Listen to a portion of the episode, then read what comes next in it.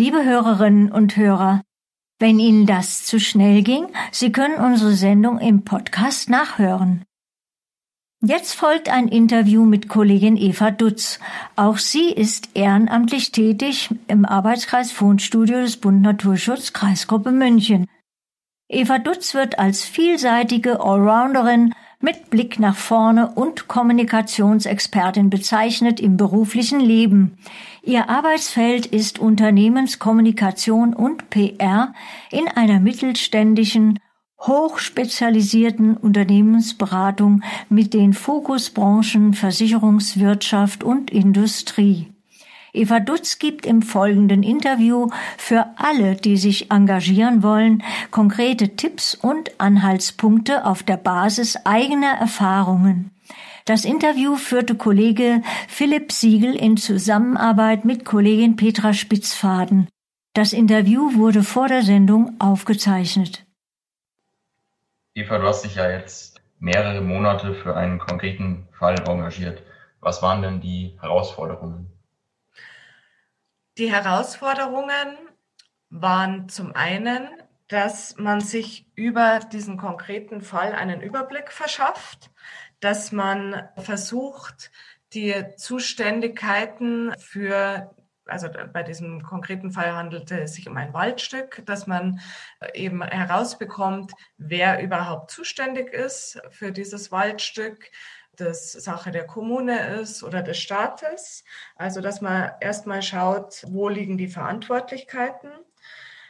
Dann waren zum anderen eine, war zum anderen eine Herausforderung, dass man eine gewisse Öffentlichkeit für diesen konkreten Fall herstellt und ein Netzwerk schafft. Wie und wo findet man Verbündete für ein Projekt?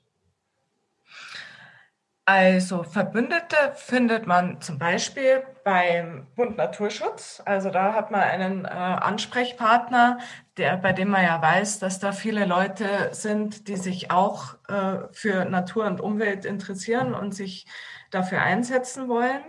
Dann gibt es natürlich, wenn man jetzt zum Beispiel Anwohner ist und irgendwas beobachtet, was äh, seiner Meinung nach nicht besonders gut läuft in, in einem Waldstück oder in der Natur, dann hat man natürlich unmittelbar die Nachbarn, die man mal ansprechen kann, wie sie das sehen.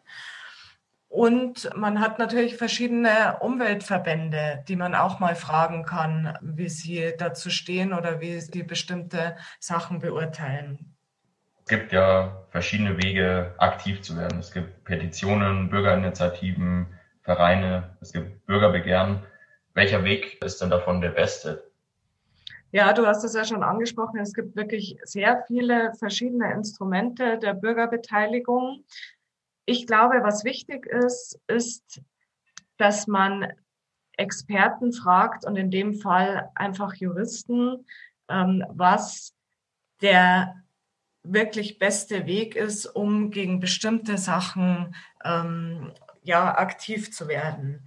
Also es gibt eben Petitionen, Bürgerbegehren, Bürgeranträge und ich glaube, als Laie kann man nicht wirklich beurteilen, was jetzt äh, das, das geeignete Instrument ist, das man nutzen sollte.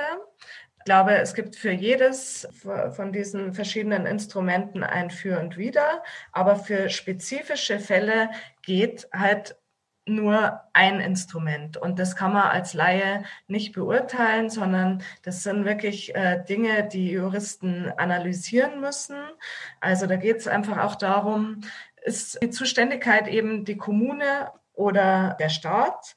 Wer, was ist einfach auch erlaubt? Also was kann man, kann Jetzt äh, in diesem Fall, von dem wir sprechen, ging es ja um einen Wald. Äh, da geht es natürlich auch darum, wenn was forstwirtschaftlich genutzt ist, dann dürfen Bäume gefällt werden. Kann man überhaupt rechtlich gegen was vorgehen? Und dann eben analysieren, was ist das richtige Instrument, um vorgehen zu können.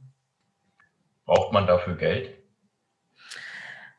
Also Geld ist auf jeden Fall nicht schlecht, wenn man ein bisschen Geld hat. Man braucht aber nicht viel Geld. Also mm, ich glaube, man braucht vor allem äh, Geld, um zum Beispiel Plakate herzustellen oder Flyer herzustellen. Um die Öffentlichkeit anzusprechen, braucht man eben bestimmte Werbemittel oder ähm, ja, Flyer, sowas. Und das geht mittlerweile ja relativ kostengünstig zu drucken, aber so ja, ein bisschen Taschengeld braucht man für sowas natürlich auch. Ich glaube aber, man braucht vor allem Zeit, um sich zu engagieren und eben sich in diesem Wust an Zuständigkeiten und Verantwortlichkeiten zurechtzufinden und eben auch um das Netzwerk herzustellen. Das ist halt viel Kommunikationsaufwand, den man betreiben muss und der ist zeitintensiv. Das heißt aber auch, man lernt neue Leute kennen und man lernt eben Mitstreiter kennen und das ist ja auch nur Zeitaufwand, sondern ist ja auch was, ja, wofür man viel Herzblut verwenden kann. Du hast es gerade angesprochen, es hat einen sehr großen zeitlichen Aufwand. Brauche ich denn auch Geduld? Ja, ich finde schon, dass man Geduld braucht. Ich selber bin jetzt eher ein ungeduldiger Mensch.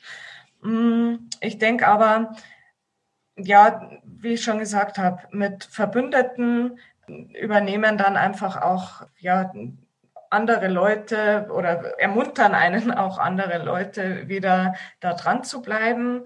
Ich denke, wo man die meiste Geduld braucht, ist eben in der Korrespondenz mit Ämtern und Behörden, weil man muss sich ja auch vorstellen, es gibt ja jetzt auch nicht nur Mitstreiter, sondern es gibt ja auch Leute, die einfach die Gegenposition vertreten und jetzt vielleicht auch nicht besonders auskunftsfreudig sind oder bei denen man immer wieder mal nachhaken muss, um eine Antwort zu bekommen. Und da braucht man auf jeden Fall Geduld. Wenn sich jetzt ähm, so ein Team für ein, der sich geeinigt hat, für ein bestimmtes Thema sich zu engagieren, braucht dieses Team denn einen zentralen Koordinator oder engagiert sich so ein Team, kann sich so ein Team selbst koordinieren? Ich glaube, auch hier gibt es jetzt nicht den Königsweg. Bei uns war es aber so, dass wirklich die verschiedenen Aktivitäten auch auf viele Leute verteilt waren. Ähm, ganz viele Leute haben einfach privat sich engagiert, haben Leserbriefe geschrieben, haben die Redaktionen angeschrieben. Da war es dann schon ganz gut, dass man sich abgesprochen hat. Allerdings schadet es ja auch nicht, wenn verschiedene Leute sich an die Redaktionen wenden. Das zeigt ja auch, dass, dass es eben ein Thema oder dass es sich um ein Thema handelt, das viele Leute angeht und für das sich viele Leute engagieren. Und deswegen finde ich, ist es eigentlich ganz gut, wenn die Leute selber laufen und das machen, was sie halt auch am besten können. Also manche können gut schreiben oder viele können sehr gut schreiben und schreiben dann eben Leserbriefe. Manche wenden sich direkt an, an die Stadt oder an die Kommune und schreiben da an Genau, deswegen glaube ich, muss es nicht unbedingt eine zentrale Koordinationsstelle geben. Aber was, was es, glaube ich, schon braucht, ist eine bestimmte Absprache und eine bestimmte Kommunikation. Wie schaffe ich es denn, öffentliches Interesse aufzubauen, also eine breite Öffentlichkeit aufzubauen? Hm. Ich habe es ja vorher schon angesprochen. Redaktionen, lokale Redaktionen kann man anschreiben oder anrufen auch. Man kann auch überregionale äh, Redaktionen anschreiben natürlich. Ja, kommt drauf an, ja, wie interessant das Thema einfach auch außerhalb des eigenen Kreises ist oder der, der, der eigenen Gegend. Aber auf jeden Fall sollte man da lokale und regionale Zeitungen anschreiben oder anrufen.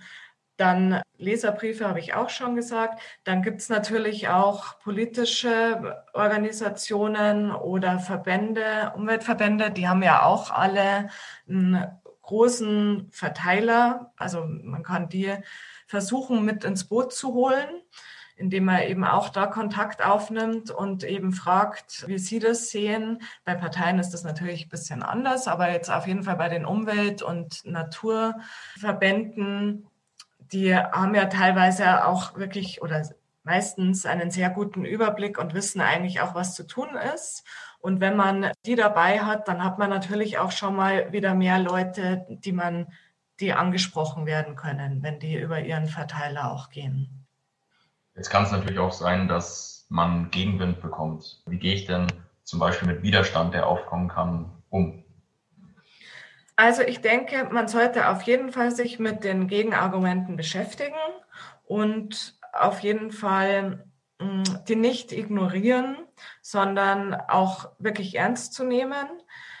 Aber eigentlich sollte man sich vor allem an die, oder ich mache es so, dass ich mich vor allem an die Mitstreiter halte und versuche eben Leute mit ins Boot zu holen und mich an denen zu orientieren, weil ansonsten wird es auch ein bisschen frustrierend. Also klar, Widerstand und Gegenmeinungen sind natürlich erlaubt und haben ja teilweise vielleicht auch ihre Berechtigung. Aber wenn ich mich für was engagiere, dann versuche ich mich an den positiven Dingen zu orientieren und daran festzuhalten. Und das muss ich auch echt sagen, das fand ich wirklich eine tolle Erfahrung, dass man gemerkt hat, dass ganz viele Leute sehen, dass so wie wir mit unserer Natur und Umwelt umgehen, dass das nicht in die richtige Richtung läuft oder dass bestimmte Dinge wirklich vielen Leuten, sag's mal salopp, stinken. Und ja, das ist eigentlich ermutigend, weil gerade jetzt von der von den offiziellen Seiten, da sieht man natürlich schon manchmal, dass die Natur immer noch einen sehr geringen Stellenwert hat sagt Eva Dutz. Vielen Dank für das Interview.